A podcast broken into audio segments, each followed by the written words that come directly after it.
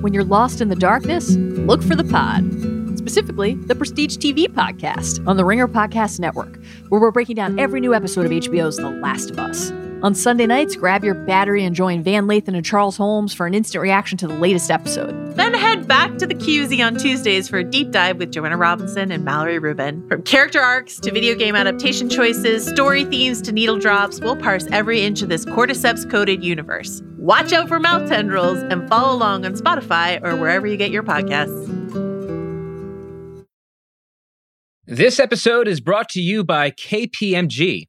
The people at KPMG make the difference for their clients. Talented teams leveraging the right technology to uncover insights that illuminate opportunity. KPMG teams together with their clients, working shoulder to shoulder to help grow and transform their enterprise. Are you ready to make the difference together? Go to visit.kpmg.us backslash transformation to learn more. This episode is brought to you by Canva. Better presentations are possible. You just need Canva presentations. With it, you can easily and quickly make stunning slides. All you have to do is start with one of Canva's professionally designed templates or generate slides with AI. Then add graphs, charts, and more from the massive media library, and you're done. It's that simple.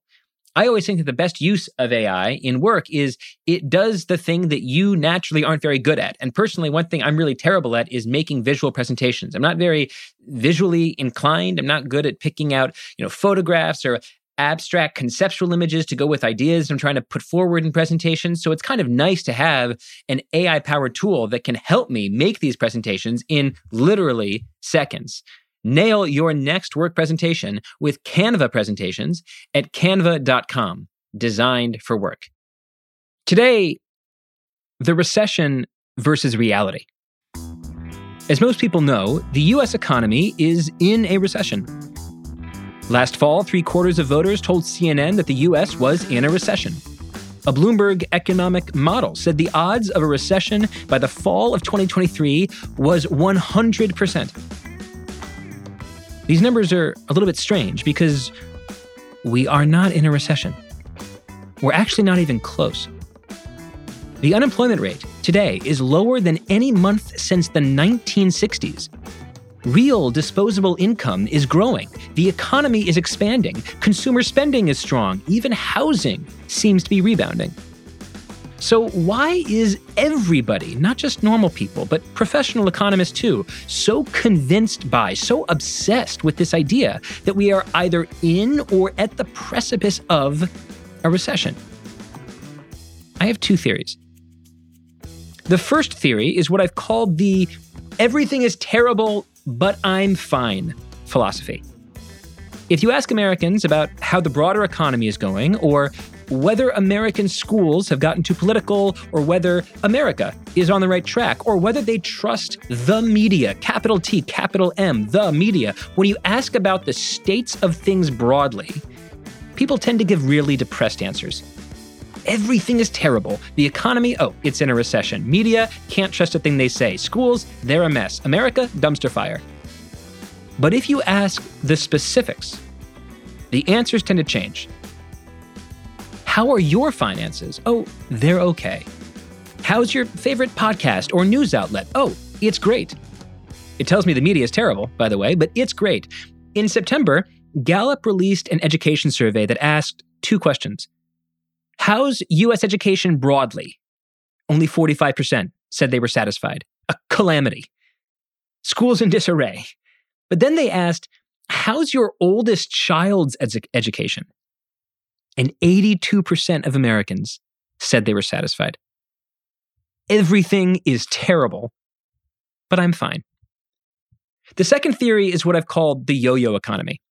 The news media tends to judge the economy, I would say, based on a rolling average of everything that's happened in the last six months. It is perfectly backward looking. And as a result, they miss the fact that the economy just keeps doing these yo yos. Furniture inflation goes up, but then it crashes. Used car inflation surges, but then it crashes. Saving rates, tech stocks, Bitcoin, crypto, everything is a yo yo these days, up and down. And when the world is on a string like this, you cannot evaluate the economy by memorizing the conditions of the last six months and just repeating them ad nauseum.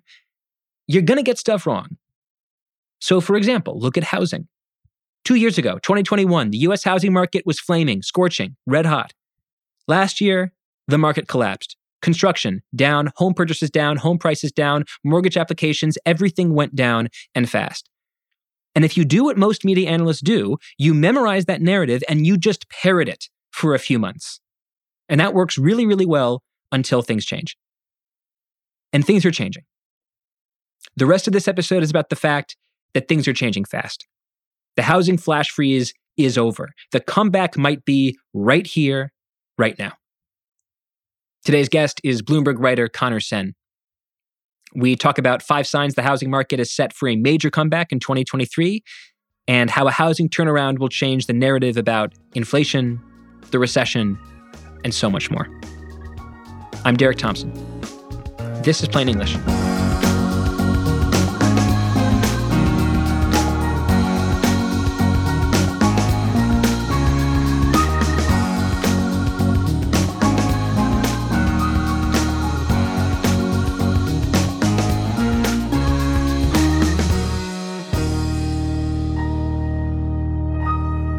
Conor Sen, welcome back to the podcast.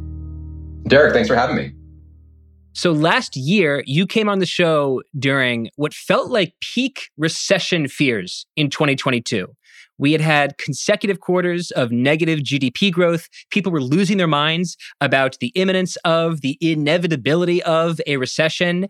And I wanted to zag. And I brought you on to help me zag to predict that actually it was not inevitable and it was not imminent that we were going to have a recession. You explained all the reasons why you thought a recession was not forthcoming. And at least for the year of 2022 up till now, you were right. So now I want to do another pod because the housing market seems to be rebounding. The housing market, which was crashing, crashing, crashing throughout 2022, seems like it may have hit the bottom. And the bottom just might be a trampoline because some of these numbers are going up much faster than I anticipated. So I texted you, I said, Do you think you could summarize our potential housing rebound in like five numbers. And 30 minutes later, I had five numbers in my inbox. So we're going to go through these five numbers. Absolutely ideal situation of the guest doing the host's work for him, by the way. Before we get to the numbers, uh, catch us up, right? The pandemic housing market in 2020 and 2021, I think most people remember, it was absolutely insane. It was so hot. And suddenly it all hit a wall in 2022. What happened? So we saw mortgage rates go from 3% at the beginning of 2022 to 5% by April to 6% by August to 7% by October. And that process really just took buyers out of the market. They they pulled back in April, May, and they really really pulled back in September, October. And 2022 was in large respects the market trying to figure out what to do with that because you had lots of home buyers who or sorry, homeowners who had gotten these pandemic 3% mortgages and they said, "Fine, we'll just stay. No problem." And a lot of maybe would be sellers said, we would rather rent out or just not sell than transact in this market. At the same time, that a lot of buyers either couldn't or wouldn't transact in the market. So it became kind of a standoff for the rest of the year. And the question heading into January was okay, Q4 is slow, mortgage rates are high. What are things going to look like after the holidays when people come back and assess market conditions? And what we've seen is a really explosion in demand over the past five or six weeks. It's so crazy to think like how insane the housing market was in 2020 and 2021 and then just how quickly it totally froze up. It's like you know those viral videos where they're in like antarctica or like northern minnesota during a polar vortex and they take a pot of boiling water and they throw the boiling water into the air and it crystallizes suddenly into ice and snow? Like i maybe you've, you've seen those like viral videos this was basically the housing market for the last three years. Like you, it went from uncomfortably scalding to the point where I'm writing takes like month after month saying, I think housing can't get any hotter. No, now I think housing can't get any hotter. And then the Fed starts raising rates. Mortgage rates go up faster than they've gone up in decades. And it just instantly, instantly becomes ice cold. Building confidence declines every month. New home sales fall practically every month between January 22 and October 22 And that leads us to this rebound where we might go from ice cold to hot again. So the first number that I want to bring up that explains the US housing market today is 6%. The average 30-year mortgage rate is has now fallen to 6% from 7%, which is where it was in the last quarter of 2022. What's going on with rates right now? And why is this maybe the most important story to begin with when explaining the housing market? Yeah, so the question really in 2022 heading into 23 was what level of mortgage rates will get the market back into balance? And we can argue about what balance looks like, whether it's flat home prices or a pickup in transactions. But it, when rates at seven, it was just like, okay, this is clearly a level that has frozen the market. And some people said 5% was the level that would sort of unfreeze the market because that's what it was in spring before things sort of slowed down. Toll Brothers, a luxury home builder, actually said that they thought 6% was the level that would be workable for people. And that's sort of what I thought it would be because you've seen home prices have come down a little bit, a little more in markets like Boise and Phoenix that were overheated, but nationally they're down about 2 3% from the highs. And then incomes had kept growing because jobs were really strong. And I think to some extent, the sticker shock of going from seven to six all of a sudden made it seem like this isn't so bad.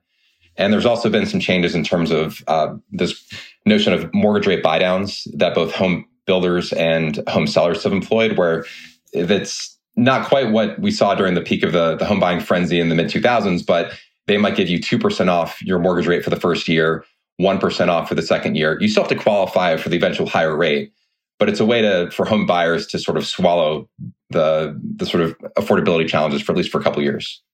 Can you help me understand this divergence between the federal funds rate that the Federal Reserve controls and mortgages? Because last year we saw mortgage interest rates go up pretty much in tandem with the Fed raising its interest rate.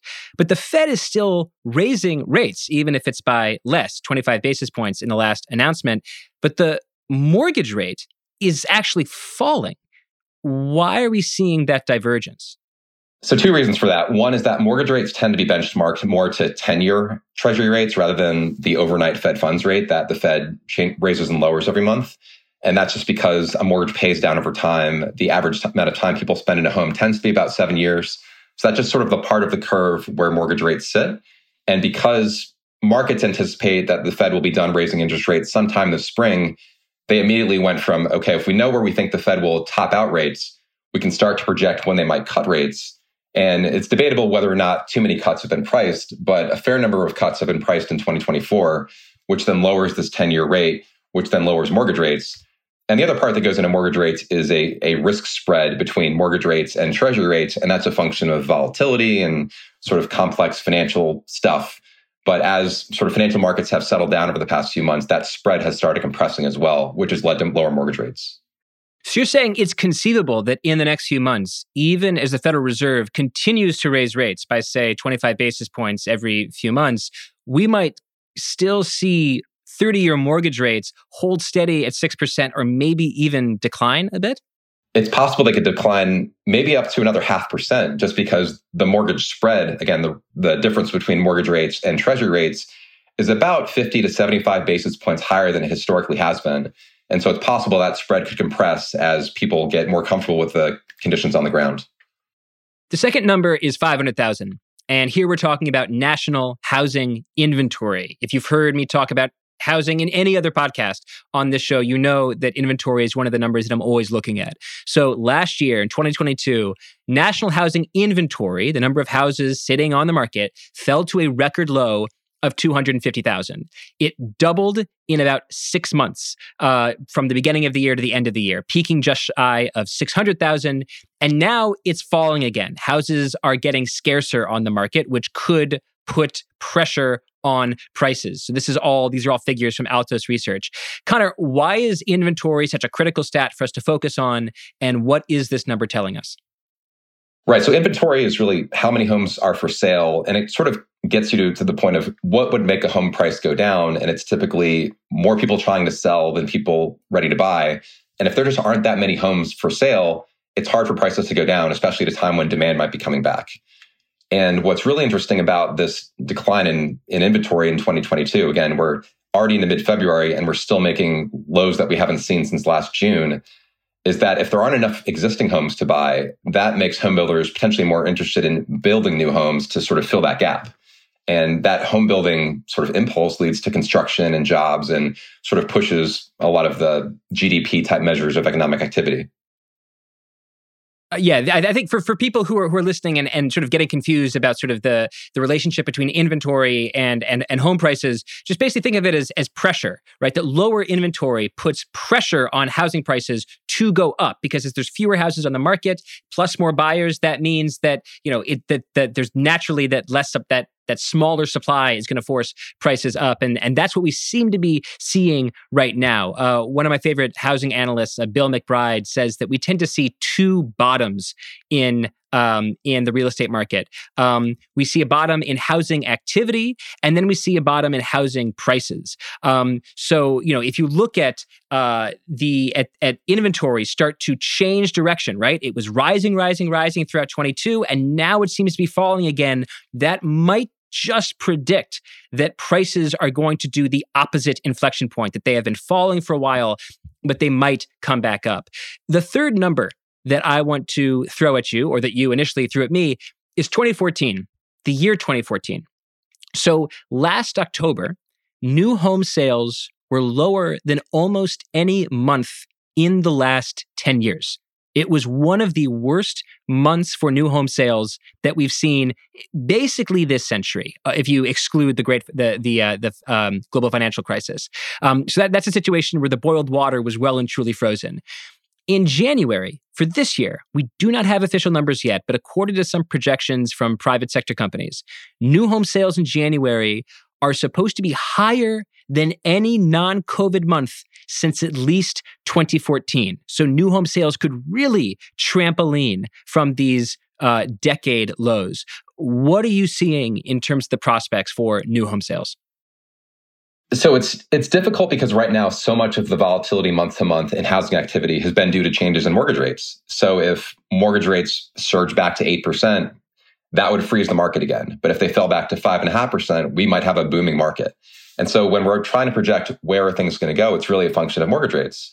And since mortgage rates have hit 6% in recent weeks, and sort of people who wanted to buy a home last year, but maybe were scared or had affordability issues, have decided to come back to the market in January, we're seeing this huge rebound in sales. So it almost makes you have to think about does the data tell you enough about where things are going, or do you have to think about the fact that there are buyers out there who want to buy homes who maybe are just responding to mortgage rates and predictions about where home prices will go over the next few months and enter the market or exit it based on shifts in those in that thinking. So, to sum up everything that we've said so far, we've seen that mortgage interest rates have started to come down a little bit. That seems to be spurring more new home buys. More new home buys means that inventory is going down. And as inventory goes down, we should expect housing prices to go back up. You put all that together, and it's starting to sound like the housing market, which really entered a dead zone in 2022, is getting hotter. This is all looking at the demand side, though. And so now I think we should bring in the supply side. And the third number that I, excuse me, the fourth number that I have for you is 40%.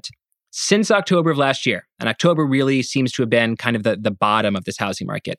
Since October of last year, DR Horton and Lennar, the two largest publicly traded home builders, are up 40% 40% stock appreciation in the last five months in the last five months for these two large home builders. What are you looking at when you look at DR Horton and Lennar?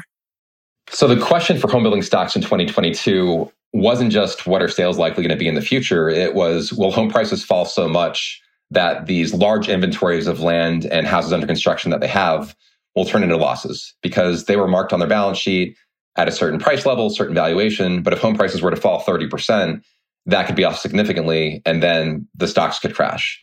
And what's happened is that you know we're now in February and so we got through those really tough months. They continue to sell homes, they continue to report earnings, and now they've cleared that backlog to some extent. And now they have lower mortgage rates and higher demand seemingly this year to work with. So they sort of benefit from the concern of lower home prices isn't what it was and now there's also the prospect of much better demand this year and maybe in 2024 as well, which has really shifted the thinking of what the prospects for the home building industry look like over the next 12 or 18 months. What about the cost of inputs? That was a huge problem in 2022, especially early 2022. There were all these fears that the input cost for all of these houses was going to skyrocket, which is going to make it really unappealing for these builders to build homes because the cost is going to going to rise commensurately. Uh, have we seen those costs come down a little bit for things like lumber and plastics?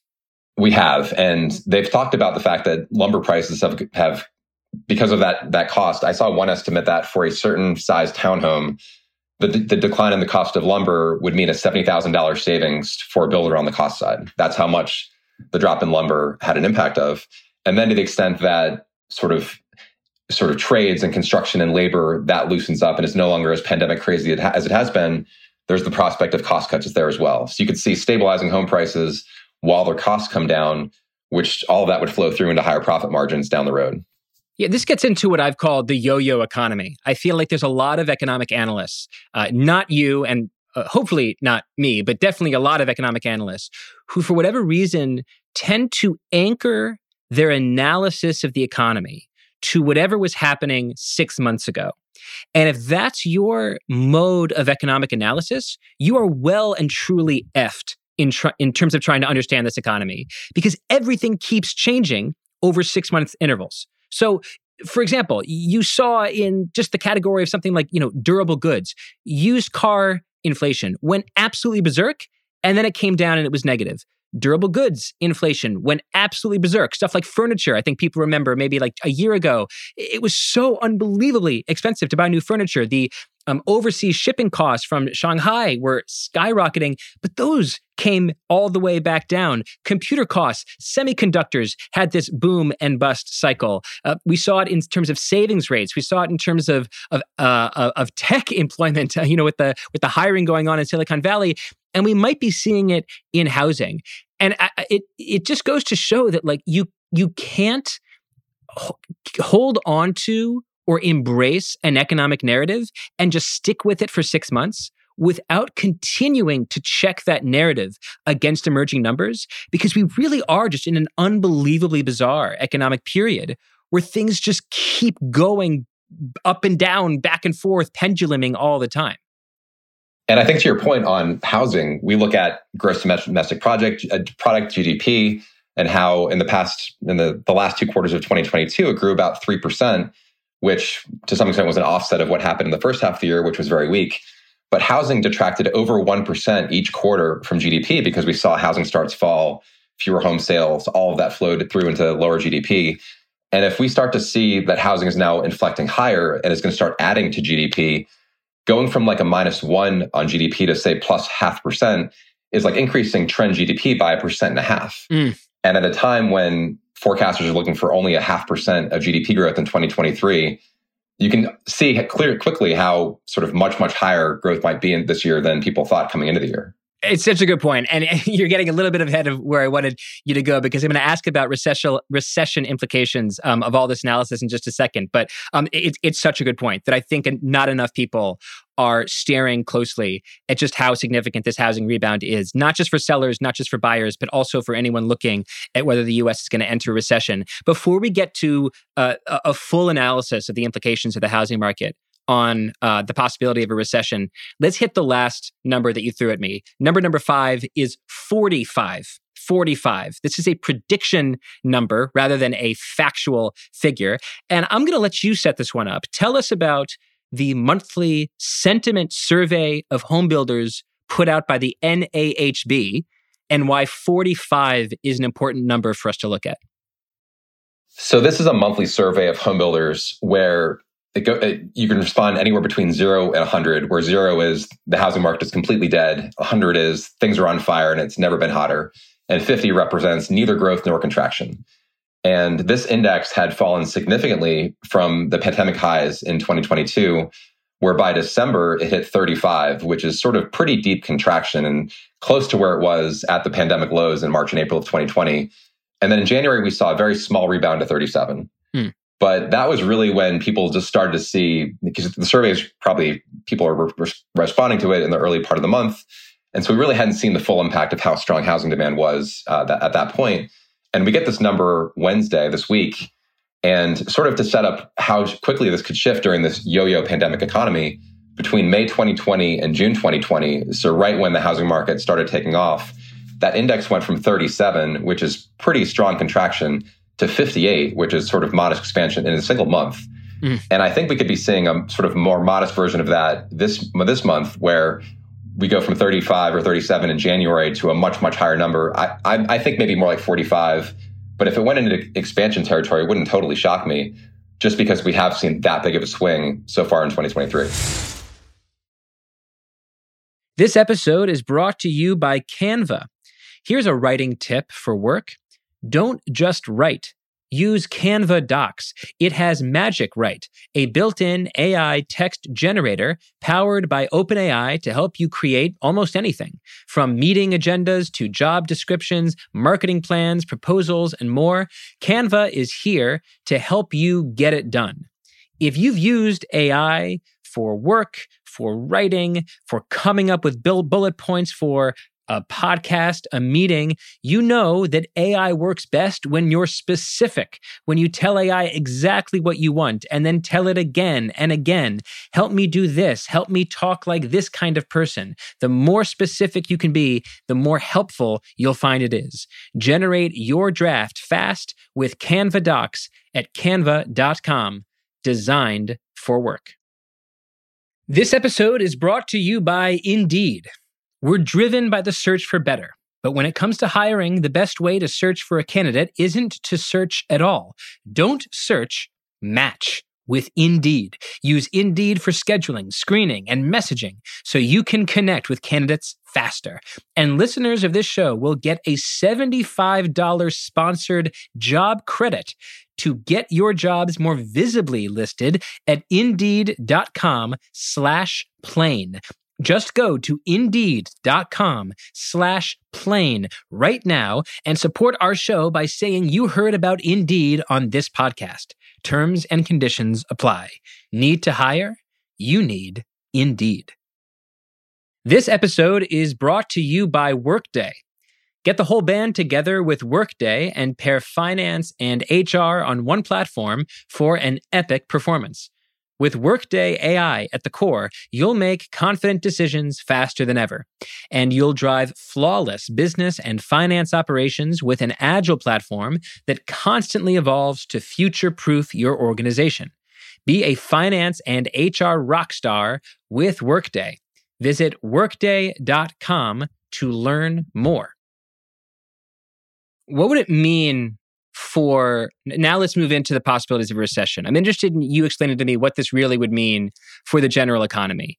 Because as we talked about last year, once again, you have a ton of economists and banks that are predicting a recession in 2023. I think at one point I saw the Wall Street Journal report that nearly 100% of major bank analysts projected a recession in the next year and a half.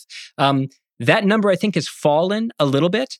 But if everything that we're talking about really comes to play out, if the buyers come back into the market as mortgage rates stabilize around six or even five ish percent, as home building picks up, not only among places like Lennar, but also among all sorts of private um, uh, home construction companies around the country, and we start to see residential investment pick up, that's a huge part of the economy. It seems like our uh, uh, the odds of a recession eh, have to come down if we start to see that home builder number go from the 30s to the 40s to the 50s.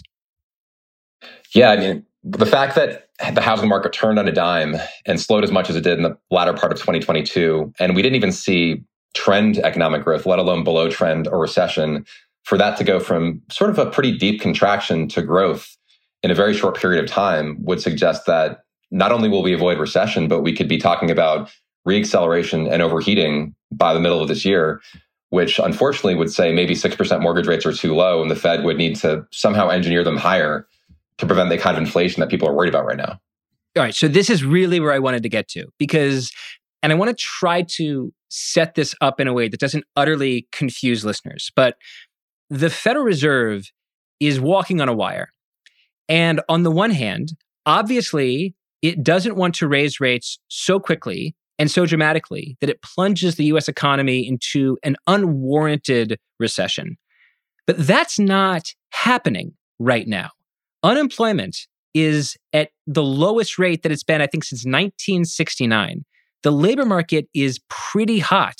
And if housing comes back, the combination of a relatively tight labor market and a growing housing sector could mean that even as the Federal Reserve is trying to bring inflation down from seven to six to five to four to in the threes or twos, it might sort of hit a floor around, say, 4%, which I think most people the Federal Reserve are going to consider too high to not continue to raise rates. So let me put the question to you this way Do you think there's a possibility that the housing market bounces back so convincingly that by the second half of this year, like e- even some people that consider themselves somewhat dovish will be saying, I think the Federal Reserve needs to keep raising rates by 0.25 or even 0.5%. That that is my concern. And as much as we're talking about a rebound in the housing market right now, since the jobs report that was so strong about a week and a half ago, mortgage rates have shot up quickly, and it could, could reverse. We'll see what happens with the data this week, but they've shot up from six to six and a half percent.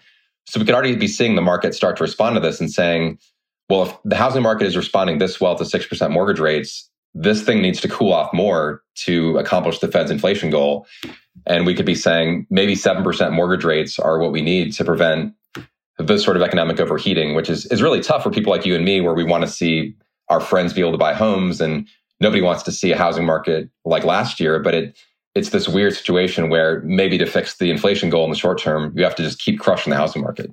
What do we even call this? Or what would, how would we situate this outcome in terms of the vocabulary that people use about hard landings versus soft landings. So, to refresh people who who aren't familiar with this this um, arcane economic glossary, uh, hard landing is the idea that the Federal Reserve, in trying to land the inflation rate from seven percent to two percent, crash lands the economy because we get a recession on our way down to two. And as a result, it's hard on the American people. On the other hand, people have talked about hoping for a soft landing. That is, we glide the plane down from seven, six, five, four. We glide it down to say 2.5 or 3%. And everyone basically says, all right, Jerome Powell has done his job. What would it mean for the Federal Reserve to essentially bring inflation down to like, let's say 4%. We're talking about like, let's say it's core inflation down to like four or, or high 3%. But the housing market takes off and as a result pushes up residential prices enough that inflation starts to creep up again. The Federal Reserve has to keep raising rates. I mean, what, what, kind of, what, what would we refer to this outcome as?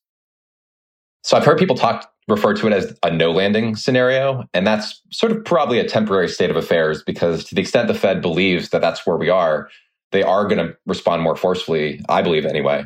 And you know, we'll have to shift, maybe sort of repeat a, a more mild version of what we saw last year, where we have this overheating economy and they realize maybe 5% interest rates wasn't high enough. And they're sort of now trying to calibrate things a little bit higher, not the sort of massive rate hike cycle we saw last year, but it turns out that maybe six or six and a half percent rates gets them to where they want to be. And we're just going through, you know, the, ne- the next level of this yo-yo economy as we figure out what actually gets us to, to the kind of balance that the Fed is looking for.